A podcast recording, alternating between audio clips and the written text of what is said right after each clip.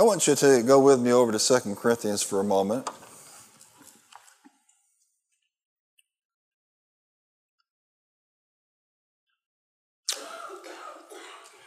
Second Corinthians.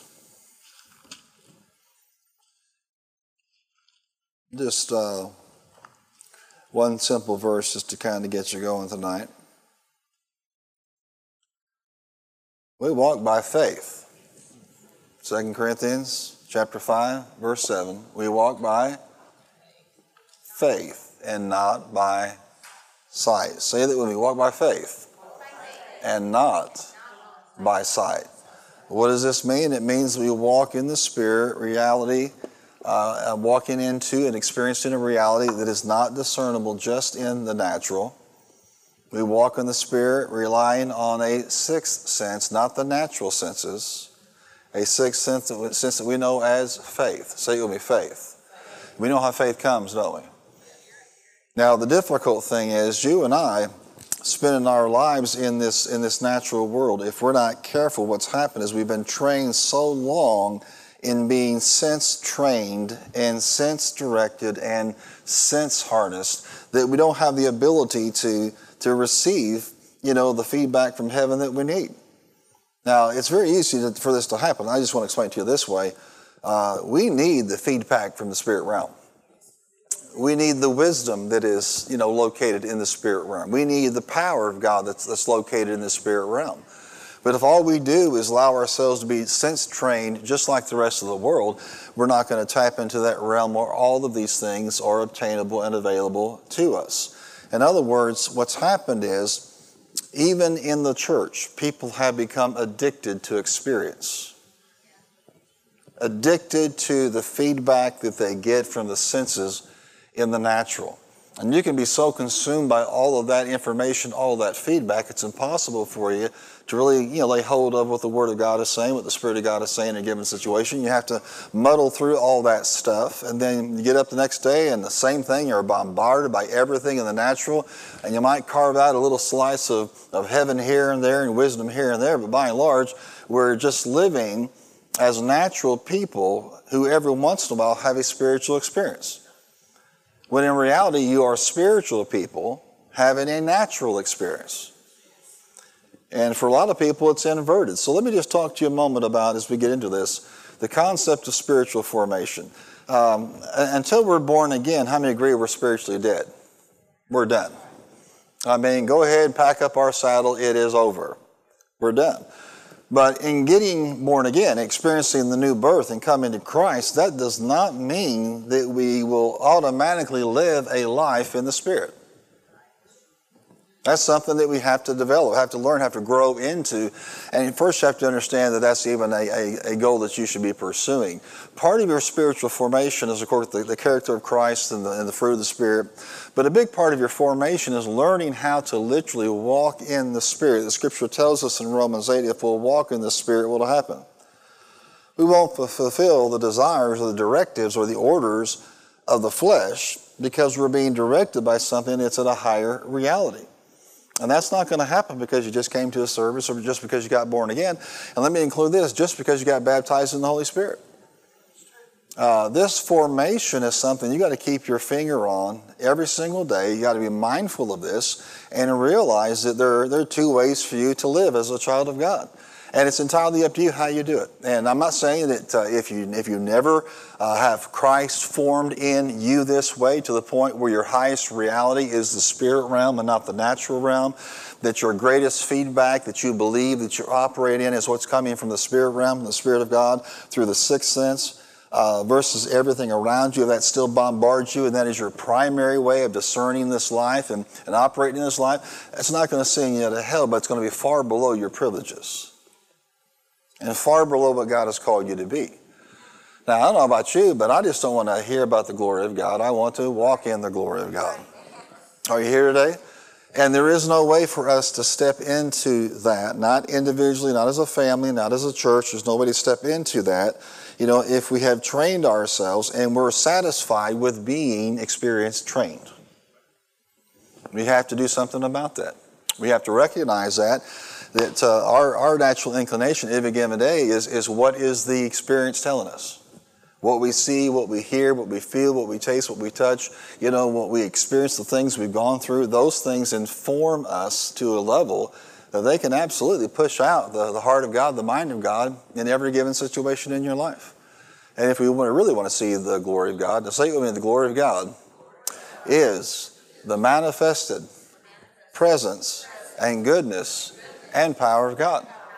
Now, how many want to see more of the glory in your life? And that's that's what this end time, this what this end time harvest is about. It's what this last great awakening is all about. It is God, you know, manifests Himself. And what did He say about the glory of God? The glory shall what? That's that's pretty amazing. And in other words, think about this: not water this time, glory. Come on, say not water, but glory. And don't get ahead of God. The fire is coming later. Keep it in order. It's water, glory, then fire. Aren't you glad that uh, you're not going to partake of that? you will already be settled in your walk with God. But think about this as the waters cover the earth, that's God's will, that's God's desire. And how many know we don't want to be a dry spot when the glory is covering the earth?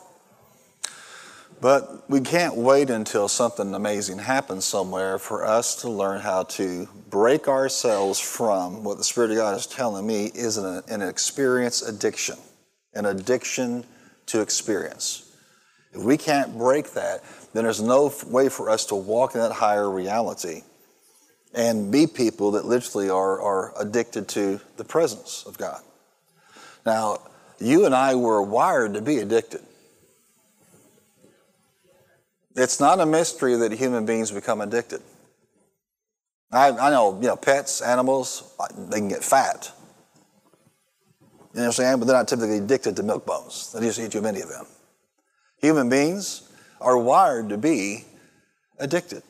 The problem is most people are, are living at a natural level, and that's why you have all the issues, the habits and the hangups and the hurts and, and the substance abuse. All of these things are, are relative to that, that nature, but we're addicted to the wrong thing. You're supposed to be addicted to God and His presence. And to the extent that we are addicted to His presence, these other kinds of natural things are blocked and limited in our lives. You don't find a lot of people that are, you know, walking in the presence of God and on fire for God that are struggling with addictions, you know, that other people may be struggling with that don't have that same level of revelation or understanding of the things of the Spirit. Say it with me I can be addicted to experience or addicted to the presence of God. But you won't be both. Amen. Um, we, we learned just talked about this the other night, but uh, in God's presence is what? Fullness of joy. I want you to write that word down, fullness, because that's critical to the study of the life in the presence of God. The, the, the you know, the presence-driven life is really what God wants to say to this church. And if everybody in the church is presence-driven, what's going to happen to the church? How about a presence-driven family, and a presence-driven church, and a presence-driven town, where religion doesn't rule, but the presence of God rules? Uh, then you have any possibility in the in the things of God breaking out anywhere at any any time. Amen. Hallelujah. Say it with me. I am willing. Said, I am willing. Fullness is critical. Fullness of joy, fullness of peace, fullness of victory, fullness of power, fullness of wisdom. In the presence of God is fullness, period. If you haven't gotten this down by now, get this into your heart. Everything you could ever possibly need in this life can be obtained, can manifest through the presence of God. Everything. That's why we got to stop focusing on being experience based, you know, being saved and spirit filled, going to church, being word people, but still living as though we were natural, because we're not. Say it with me, I'm not natural. You're a supernatural being. Here we are, made in the image of God, born again. We have a new birth. We're, we're a, a, species of creature, creation that never existed before. We're, we're given His Spirit, and we're still functioning down here like natural people. And if we do that, we're going to get the same results as the natural man is going to get. But if we will be presence driven, we're going to have the fullness of what? Fullness of joy in everything his presence can produce. Remember that scripture in 2 Corinthians 5.17. Now the Spirit of the Lord is, what? Where the Spirit of the Lord is, there is, there's what? There's liberty, there is freedom. And if the Spirit of the Lord is not there, so you can be born again, spirit filled, not really walking in the Spirit, and you're not going to have the liberty that God has ordained for you to have. Really, it refers to the lordship of the Jesus of the Lord Jesus Christ executed through the ministry of the Holy Spirit. Say this with me: the lordship of Jesus executed through the ministry of the Holy Spirit. In other words, when the Spirit of God gives you a directive, who gave you that directive? Jesus only did what he saw the Father do, and he only said what he heard the Father say. And who do you think the Spirit of God's listening to? You see this today. Well, it becomes really important for us to be in a position to, to pick up on these things, to have access to a knowledge base, a wisdom base, a power base that you couldn't possibly get in the natural realm. And that's just not even the, the, the, the, tip of the iceberg. So let me define this for you first of all. Everybody say experience addiction. That doesn't mean you have to be a coke head or a meth head or an alcoholic. You understand that? You could be perfectly right with God tonight, born again, on your way to heaven, love God, generally love His people, even serve in ministry, and still be addicted to experience. And you're going to live a life that's far below your privileges in, in terms of what God has for you and He wants to do through you. Experience addiction is simply this you're addicted to making what uh, making an experience the basis of your belief and your conduct is the highest reality for you. It's the basis for what you believe and your conduct. And that's why it's dangerous. Everybody say conduct and beliefs. So if you do that, and we all do that, and then all of a sudden the society tells us something's right or wrong, and our primary mode of receiving information is natural, what's going to happen? Whatever society tells you, you're going to believe. And if you don't know this, society is lying to people right now. I come in here every single day of the week and I say, Jimmy's a rhinoceros, Jimmy's a rhinoceros, Jimmy is a rhinoceros, Jimmy is a rhinoceros. And you're going to laugh at me, laugh at me, laugh at me. It's never going to happen. But if you say it enough and your, your natural realm is the basis of what you believe in your conduct, pretty soon I'm not going to be the only one. Pretty soon other people are going to walk in here and say, Did you know that Jimmy is a rhinoceros? It won't be long before Wilma will start saying, Jimmy is a rhinoceros. Next thing you know, he'll walk in and one day say, Hello, I'm Jimmy, the rhinoceros. And it's completely ridiculous. No matter how many times we say something is right or correct in this society, if God calls it a sin, it's a sin. But they chime in there, and if we're all living in the natural realm and we're all functioning with experience addiction like the rest of the world, then whatever society says, whatever people you know try to influence the church to believe or accept, it gets accepted. God's word gets put, pushed aside, and we all have this false sense of hey, we're all on the same page, we're all enlightened. The, the, the, the word today is woke. They're not woke. They're like the night of the living dead. They just don't know it. Seriously. They're just a bunch of zombies walking around trying to tell everybody else what is right and what is wrong. This is why somebody who's walking in the Spirit and, and living a presence driven life, they're not buying into this stuff. Whenever I hear about a Christian or, or a leader or a musician, you know, or somebody behind a pulpit who's starting to, to buy into this junk, it tells me that they got their, their knowledge from the natural realm because they didn't get it from the Word of God. Now, sometimes I don't know where it came from, and sometimes I marvel because some of these people have actually come through ministries like this and then completely deny everything they've ever heard. And I'm thinking, I'm kind of like Paul, who hath bewitched you? What it literally means is, who's cast a spell on you? You were running a good race. The Greek indicates who cut you off and ran you into the ditch. Because you didn't get that, Paul said, from me. You didn't get it from my spiritual sons. Somebody came along, so if it can happen to Paul, guess what? It could happen to any of us, but the consequences are the same. And you can scream at the top of your lungs all you want to, scream about what the church should be and what the world thinks and how we're this and how we're that and we're intolerant, and we're bigots and whatever. But the reality is, at the end of the day, the word of the Lord is eternal. Everything else is what? It's at least inferior, and oftentimes it's in direct contradiction to what the word actually says. So I'm happy to report to you that Jimmy's not really a rhinoceros. And there's really not multiple ways to God. And there really is a hell. And marriage is really sacred. And you should keep your pants on until you're married. All of which are being contradicted not just by the world, but by people in the church who what? Instead of being presence driven, they're being addicted to experience and walking down the same path as everybody else. I, at times I just shake my head and I go, Lord, you know, just, you have to intervene in some of these people's lives because what is the accountability going to be for people who, who lead entire churches into destruction?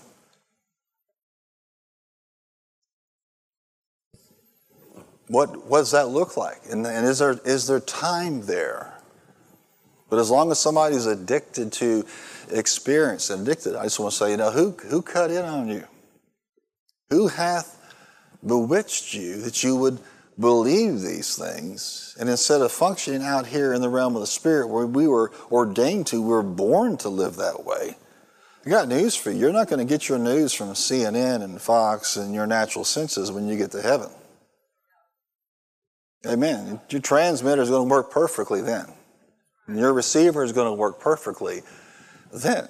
So all we're talking about is it's, it's this addiction to uh, making your, your basis for life and conduct and belief what you actually pick up from your senses. What your, what your eyes see, what your ears hear, you know, what people are talking about, how you feel. I mean, are we not the most feely, feely generation in the history of feelings? I feel this and I feel that. And I think about the greatest generation that ever lived in this country. And I think about kids that lied, said that they were 20 when they were 16, went into battle units. Not that far away from here. Many of their stories are over there in the 101st Museum. My uh, dad's uncle, Johnny, they called him Jocko, lied to get into World War II. Went with Patton all the way through that campaign, somehow survived to live, be like 92, 93 years old. Just miraculous. You know, and I just think what would happen today if there was an escalation, some rogue nation or some major power decided they would just test the, the will of our nation? What would happen? I'm going to call a cry in? I mean, we're going to do? Here's a blanket, a box of Kleenexes. What would happen? I like to believe that people come to their senses. But uh, just like that's a natural illustration in the spirit realm, I, I'm concerned the church is in the same condition across the country. Because they're telling people you don't have to give anything, do anything, sign anything, commit to anything. Just show up so we can count your rear end and pretend that we're actually doing the work of God. No, I, I, hate to break it to you, darling, but God has expectations for you. Let me put, He has requirements for you. What the Lord doth require of you. You're going to do what's right. Amen. You're going to walk in mercy. Amen. You're going to walk in humility towards your Lord. This is not the great suggestion. It's the commandment of God. So what are we doing if we're trying to dumb this thing down and make it so palatable to people that you know they wouldn't get offended at us or think that we're asking too much from them? The reality is we're not nearly asking enough. The one that saved you and me gave it all. Amen. So Satan would be addicted to his presence. You uh, can tell that you're spending way too much time taking in inputs from this natural world through your senses. Um, if you're, for example, uh, moody, Sometimes it's not hormones, sometimes it's what you're listening to. Irritable, touchy, fretful, resentful, unpredictable, unsettled, flaky, inconsistent, carnal. The key for them, you know, in terms of this particular situation is everything that that you know I feel or I sense can can influence me and my conduct and my beliefs at any moment in time. And they're what they walk around defeated. They walk around fearful and negative. And the problem with all of this is someone whose primary inputs are coming from the natural realm. They're easily deceived. You don't have to have some manifestation of the evil one in your bedroom to deceive you. All you have to do is become addicted to the natural realm, and a suggestion becomes to you the word of the Lord because you can't discern the difference anymore. And why is deception powerful? Because the one deceived doesn't know they're being deceived until they're standing in ashes. Amen. And ever tried to talk to a brother or sister who's actually in deception?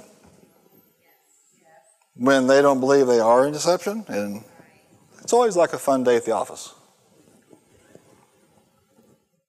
I'll give you an example. God says uh, to you that you're supposed to be in Murray, you're supposed to be involved with this ministry. I mean, you've told me this many, many times. You felt called here by Simon. You've been here how many years now? Almost 14 years. That's a long time. That's a record in some churches. Amen. right? But here comes the second voice saying, What? You shouldn't be here. You should be over here. You should be in this town. You should be in this ministry. You should go over there. Either you heard God the first time, right? Or what? But God is not telling you something different every month. Now, watch this. Uh, it's, it's a formation issue and it's a maturity issue. Do you know that people can be zealous for the Lord and completely immature when it comes to discerning His will? Doesn't mean they're not saved. Doesn't mean they're not spirit filled. Doesn't mean, you know, they're, they're not on the right track, but there's nothing really, you know, in their lives that's producing stability in terms of hearing from God. God is, God is not, you know, a, a being with multiple personalities. He's not on Prozac. Amen. And you see this. People have the itch and they're, they're roaming around. Well, America is a mobile society. Do you know that that is a natural inclination? That's not coming from the spirit realm. The body of Christ is not, and I'm talking to some people, the body of Christ is not nearly as mobile as it's supposed to be. It is self mobilized. That's another word for AWOL. That's right. That's right. Self directed. Where is that coming from? It didn't come from somebody being in a place where they're mature enough to hear the voice of God. And it's really good if, if you get to the place where you know what? I'm, I'm not in a place right now. I know I'm not in a pl- good place right now, so I'm not going to go around trying to act like I'm hearing from God. I'm just going to sit down and shut up. That's, good. That's, That's the best sermon some people could hear this year. Sit down and just shut up. And then when you get in a place where you're healthy, now you can begin to, to reach out and discern is, is God talking to me or is this another attempt of the enemy to steal, kill, and destroy. The devil doesn't have to actually take you out to make you neutralized. That's right. If you're not in your spot, that anointing is not being released. God's will is not being accomplished through you the way He wants it to be accomplished. Say it with me I refuse to be easily deceived. Folks, this is epidemic. The level of deception in the body of Christ right now it's not coming from the Spirit of God, so where's it coming from? Because people are addicted to their experiences. And you could even be addicted to experiences in the so called realm of the Spirit that aren't God at all. How do I know if they're from God? Does it line up with the Word of God? Is it consistent with the Word of God? Is there, is there you know, the witness of the Spirit of God? Is the, the fruit of, you know, the Spirit a, a witness to that? You need to make sure that what you're thinking is God is actually what? Is actually the Lord. Now, the sidebar to that is don't walk around with your nose in the air and, and judgmental of everybody else because God will do things that quite won't fit your religion. Amen. Or your experience based. So you got to be sensitive to that as well. Nothing in the realm of the world you can experience will produce lasting peace. Nothing. So if you're born again, spirit filled, but you're looking for your peace from things out there that you can receive through what you see, what you hear, whatever, it's not going to last. It's fleeting at best. Look at somebody say it just won't last. But how do you know the peace from God is lasting? Yes, amen. That's why we need to be delivered from experience addiction. Amen. And get, like never before, addicted to the presence of God. As believers, we should be developing an addiction to the presence of God because people addicted to the presence of God walk in peace and they walk in victory. Anybody here like victory? It's a lot better than defeat, isn't it? They walk in power. And they walk in wisdom and boldness and confidence. They walk around with a hearing ear. The key for them is eternal, not natural, not carnal, not earthly. Glory to God. Remember what Moses said in Exodus uh, chapter 33 that Moses said to the Lord, If your presence does not go with us, do not send us up from here. How will anyone know that you are pleased with me and with your people unless you go with us? What else will distinguish me and your people from all the other people on the face of the earth? What's going to distinguish us in our own nation here? The presence of God. What's going to distinguish us in the world? What's going to distinguish us, as a church, as a ministry, you know, as, as born again believers? It's the presence of God. Say with me, I can walk in the presence of God. Every day. But it has to be a, a deliberate decision. Amen. You have to practice things that will, you know, that will cultivate and maintain that. But in the in the scripture, you will find something out that, that the people of God who were experienced addicted ended up in defeat, and the people who were addicted to the presence of God would come out on top. Amen. Say it, I'm one of them. It's in God's unbroken presence that you experience the other dimensions of the glory. Say it with me the manifested, presence, and power and goodness of God. Say it again the manifested, presence and power and goodness of God. What do I mean, manifested?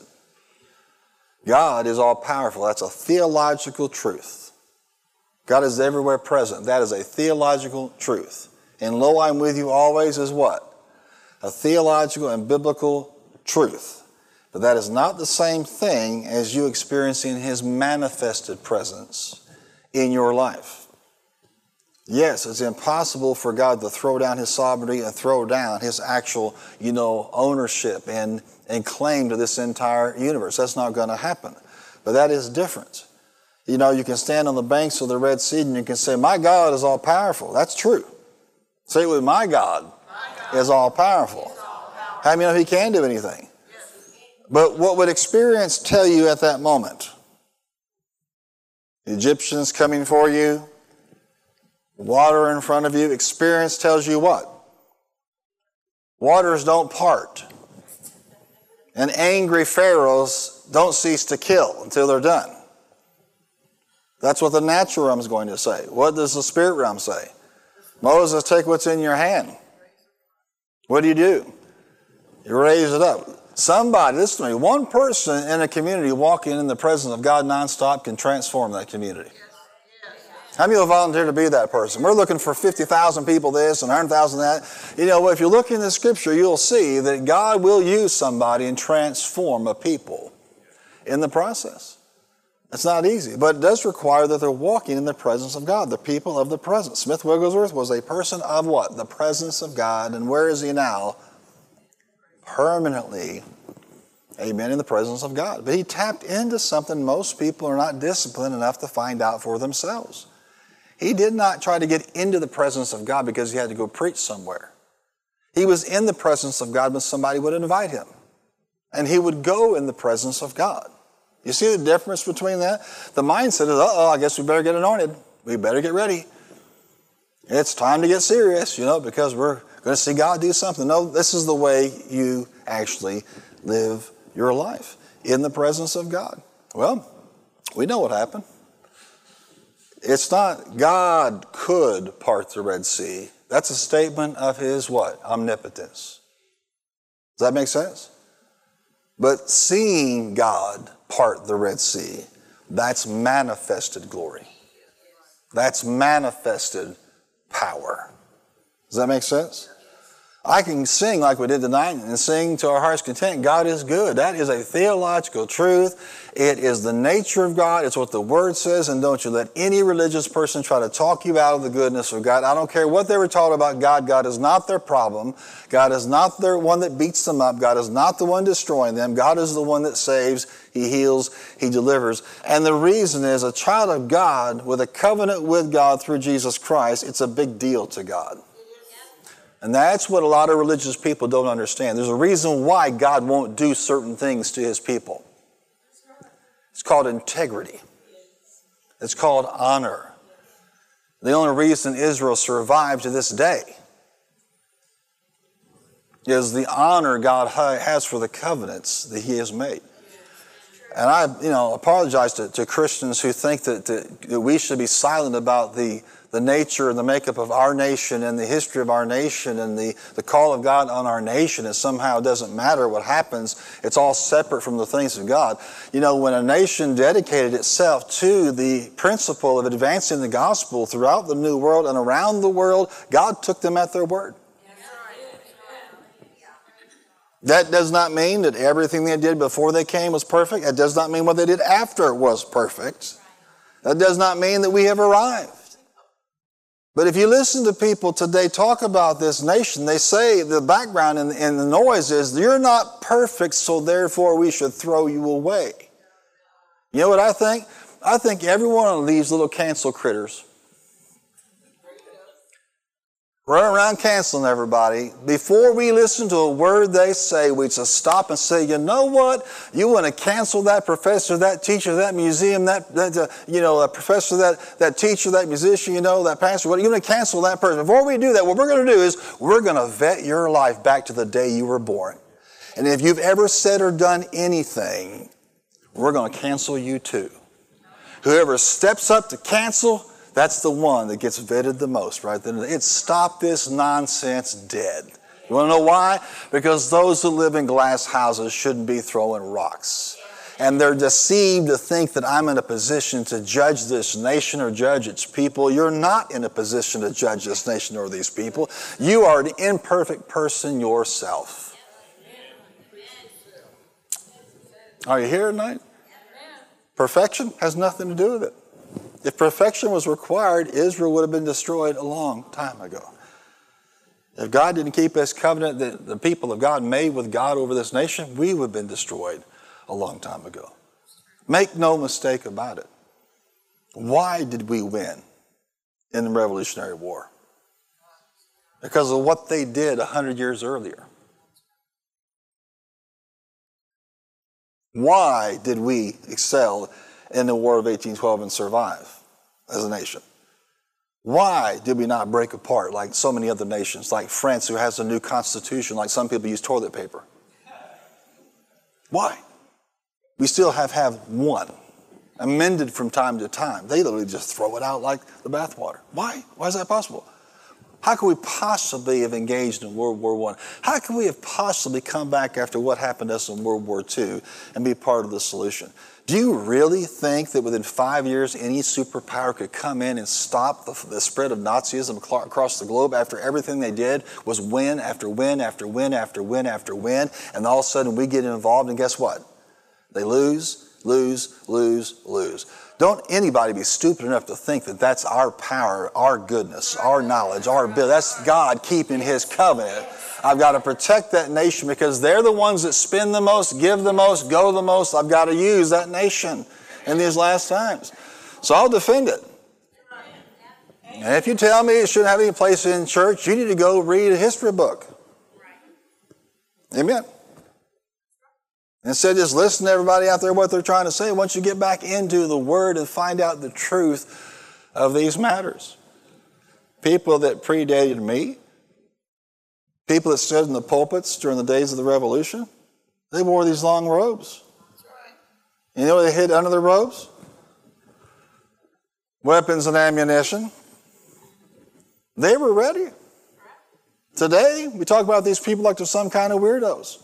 Gun toting, Bible thumping, God confessing weirdos out there. Well, it, nothing matters. It's just just preach. Guess what? It matters because God is a covenant keeping God. And I said all that to say this: He has. If you've confessed Christ, you now stand in a position of sacred, irrevocable commitment from your God. And there are certain things He's just not going to do to you. Now, that doesn't mean things won't happen to you, but they don't have anything to do with Him. I said they have nothing to do with Him. It's amazing, isn't it? Say maybe the presence of God. Being conscious daily. Amen. Being enveloped in His presence. We'll learn so much more about His nature and His goodness. Amen. Same person that'll blame God for everything going wrong in their life forgets that God's the one that gave him breath. You would be breathing right now if it wasn't for Him. You wouldn't have life if it wasn't for Him. Amen. You know how dangerous it is to be a 70% water walking around this planet with no real natural armor? I mean, have you ever thought about the danger of being in a car? Especially with Kentucky drivers? If you just stop and think about that for a moment. I mean, I watch people coming down the road, I'm sitting there getting ready to make a left turn. I'm waiting, come on, here's a turn signal, here's a turn signal. And I saw that trooper from Indiana, he did a video on Facebook and YouTube a couple years ago. And he said, I want to show you a brand new invention on vehicles. It's amazing. If you make a turn, you just hit this little signal here, and look what happens. A light flashes on the outside of the car, and, and, and people can tell where you're going. It's amazing. And I thought, that's great. That's exactly what it is. Look at somebody and say, it's amazing. But, you know, you're not conscious of all that. You're conscious of what? Greater is He is in you, He is in the world. Amen. You're conscious of his promises. You're conscious of an armor that you cannot see. Amen. And a God who is what? Who is good. Say he is good. So we're talking about um, the presence, the power, and the goodness of God. Say it with me. The presence and the power and the goodness of God. We're not talking about just theological truth or biblical truth. We're talking about what? manifested truth.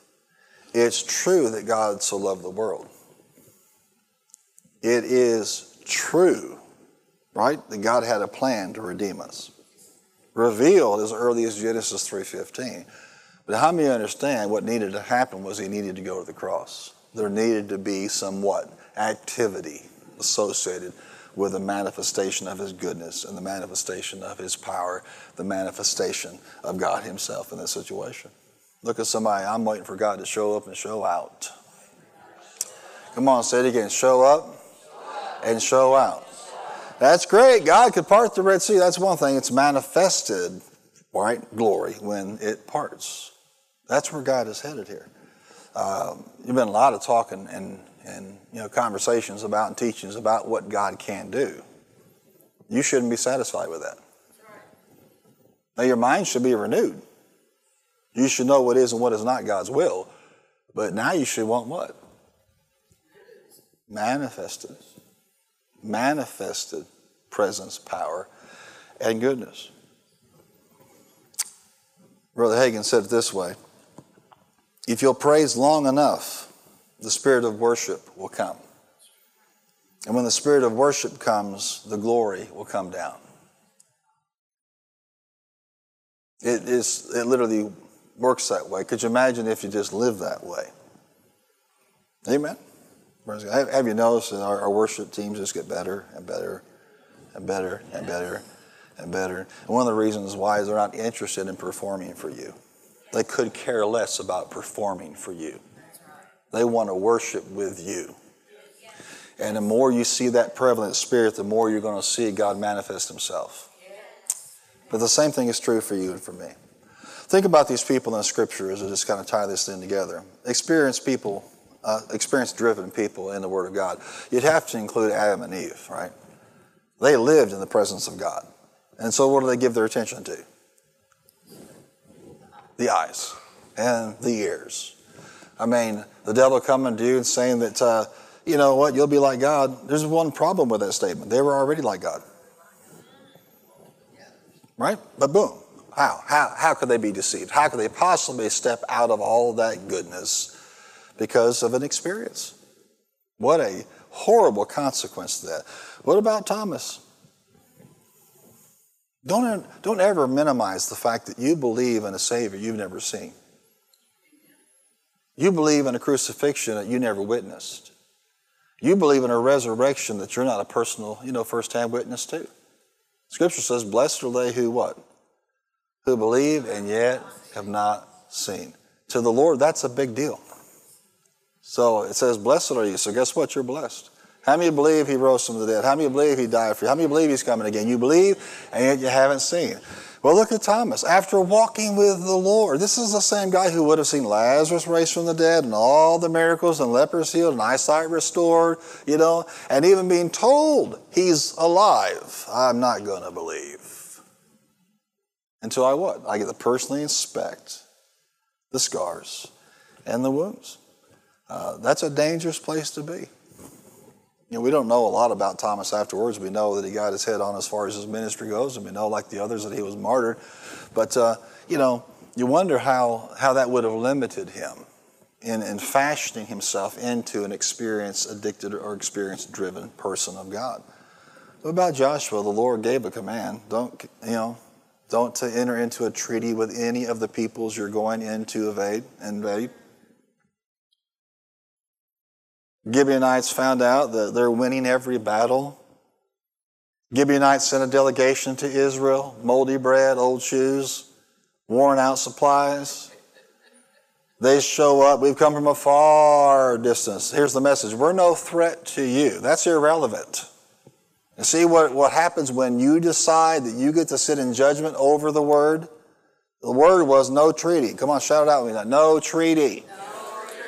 The Bible says they inspected their goods and their provisions, but they did not inquire of the Lord. What would have happened if they had inquired of the Lord? The Lord would have said, I told you no treaties. So when it was discovered they were literally 10 miles away, the people of God were not happy with the leadership at that point in time.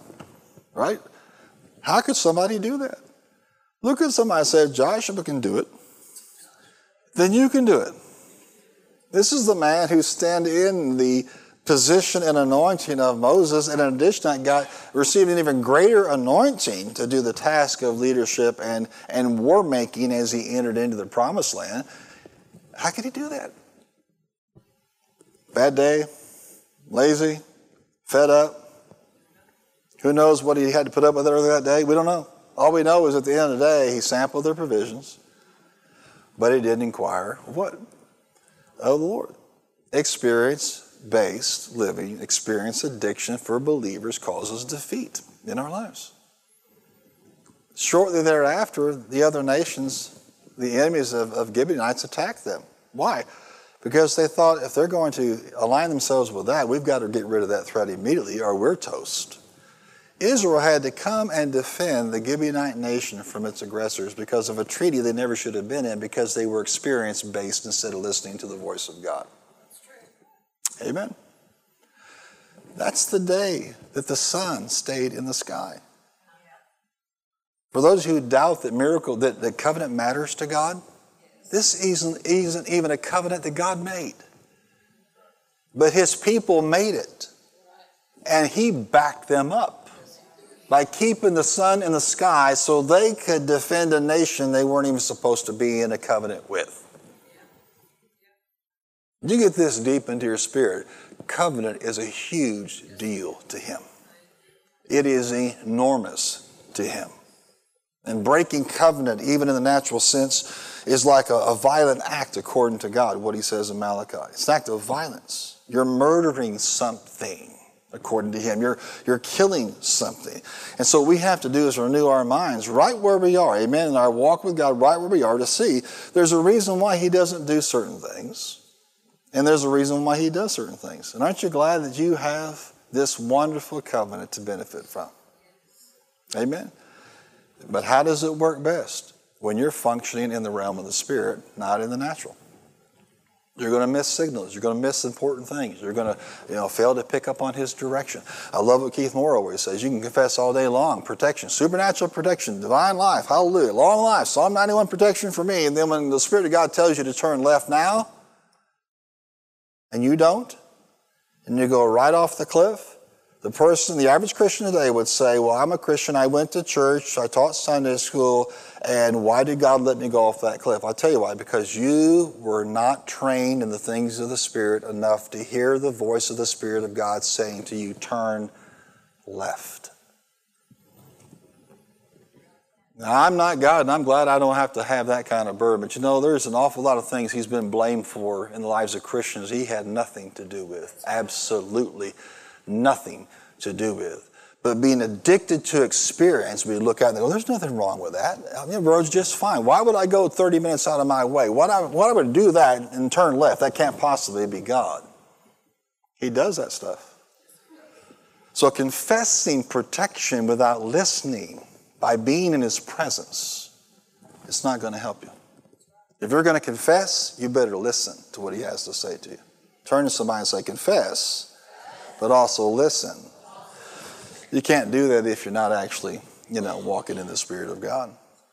Elisha's servant looks out and he sees the hills filled with what? Enemy chariots. And what does the prophet Elisha say to him? And what does he pray? Where is he focused on? Experience. He's focused on his experience. And what does God need to do? Open up his eyes to see in the realm of the Spirit. And what ends up, what's the conclusion? They're now more with them than against them. And the funny thing is, the servant's eyes get open, but the Aramean's eyes are all blinded. Such is the ability, amen, of your God to open up the eyes of a covenant person, amen, and cause those that are attacking the people of God to stumble in blindness because they're not covenant people. Aren't you glad you're one of his covenant people? The army of Israel pinned down by Goliath. Why are they pinned down? He's big, he's ugly, he's a killer. He's three, four, five times the size that we are. He's got a big mouth. He's already taken out so many other people. Everything about that story shows you that those people were addicted to their experience. Now, there's a certain young man who shows up with some bread and cheese. Brother says, You want to come down and see the bloodshed. What bloodshed? You aren't fighting. You bunch of wimps. Why am I coming down to see bloodshed, but you're not fighting? So that can't possibly be true. It must have been a real thrill for Joseph to grow up in his family and for David to grow up in his. Amen. But David is not operating from an, addiction to the experience. And in fact, what's he doing? He's out there in the back 40 tending to the sheep, making up worship songs and singing songs unto the Lord. He is what? He is walking perpetually in the presence of God. So when a lion shows up, you're no match for the power of God. The manifested power of God is there. When he runs into a bear, what happens? So when he sees all these experienced addicted brothers of his, it kind of freaks him out. He makes the declaration. Well, he'll be one just like the bear and the lion. They all think he's crazy. Saul thinks he's a nut. But he's operating out of what? He's operating out of the presence of God, not experience. Do you see this? Things that happen in the presence of God. And so when he runs out there, and after Goliath, you know, you're going to be just like one of these others, you little, you little dog, you send a dog out after me? How nice. Boy, weren't they shocked. What would you normally do in that situation? You would run for the hills if you were what? Experience addicted. But when you're walking in the presence of God, He just picked up a sling and his stones. Amen. Fired that shot, and it's not that David was a great shot, it's that your Lord is a really good shot. Bam. Cuts that big old head off. Jerry Henley preached on this years ago over at the Dumbs over here, and he had a big old head underneath the pulpit. Nobody knew it. so when he got to that story, he lifted that up. People were like, ah! "Where'd he get that from? Lopped his head off because he was not what experience. When did David get in trouble? When he yielded to experience. That's when any believer gets into trouble. The king's officer, when Elisha declares the uh, famine's over, declares a booming economy and a plethora of grain for everybody, and this officer does what? Ain't gonna happen. Why? He is experienced, trained, and addicted. And what did Elisha say? Oh, it's gonna happen, but you're not gonna get any of it. Well, that's a powerful word, isn't it? You walk around experienced, trained, and addicted, it's gonna happen, but you ain't gonna get none of it. There's gonna be a turnaround, but you ain't gonna have it. You're gonna watch everybody else in the church flourish, but you're not gonna get it. I mean, no, we want to get over into the realm of the spirit so we can enjoy in the manifested goodness of God. In other words, God's going to manifest His power and His goodness and His presence, but we are going to enjoy it. Everybody else in the camp did. Amen. What a terrible thing to be trampled on the day of victory. Exactly what happened. Throughout Scripture, the experienced addicted people of God are defeated, and the presence addicted servant of God is victorious. Say it with me. I'm a presence addicted servant of God. Come on, say it again. I'm a presence addicted servant of God. Say it one more time. I'm a presence addicted servant of God. You relate to David. Amen. What about Israel in the wilderness? We want water. We want meat. We want something for our feet. La la la la la la. I know that God is long suffering and merciful. I've said this before, but could you ever imagine if Moses and God had a bad day on the same day? Moses comes to God and says, I'm done with these people. They're your people. You take them. Now, Moses, you're anointed to lead. You're called to do this.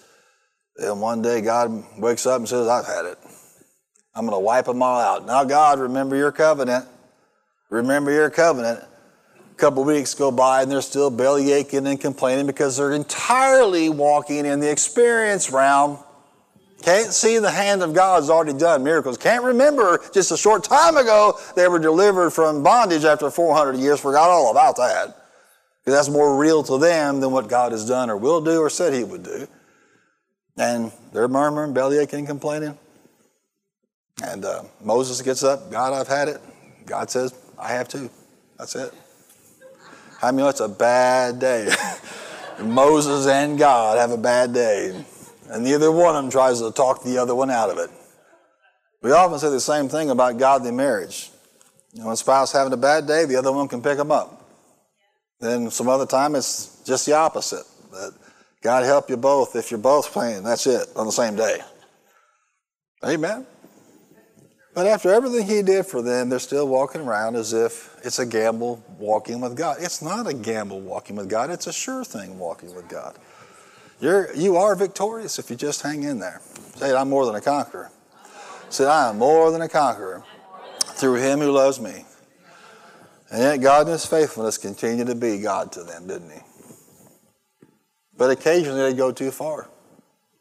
And the earth will all open up. Aren't you glad you're under grace? I'm, seriously, I wonder how many New Testament Christians in Kentucky would all have been swallowed by now. Thank God, amen, for this new covenant that you have with Him. Yeah, there are sometimes they cross the line. Amen. About the golden calf. What's Moses doing up in the mountain? Presence of God receiving from God, instructions from God. What are they doing down here? You know, Moses really wasn't gone all that long. Well, he's gone. Who knows? So let's just all throw all of our precious metals in a pot and see what pops out. And Aaron says, This is what popped out, Moses. Totally an accident. What is all that? Deeply ingrained addiction to experience. We need to see the idol. We're trained that way. Faith. We walk by faith and not by sight. You don't need a golden idol in your life. You've got God. Amen. Yeah, there's not a lot on Facebook that I can stomach really anymore. Um, I mean, it's just crazy. Do you notice they, they didn't need fact checkers until the truth started coming out on Facebook?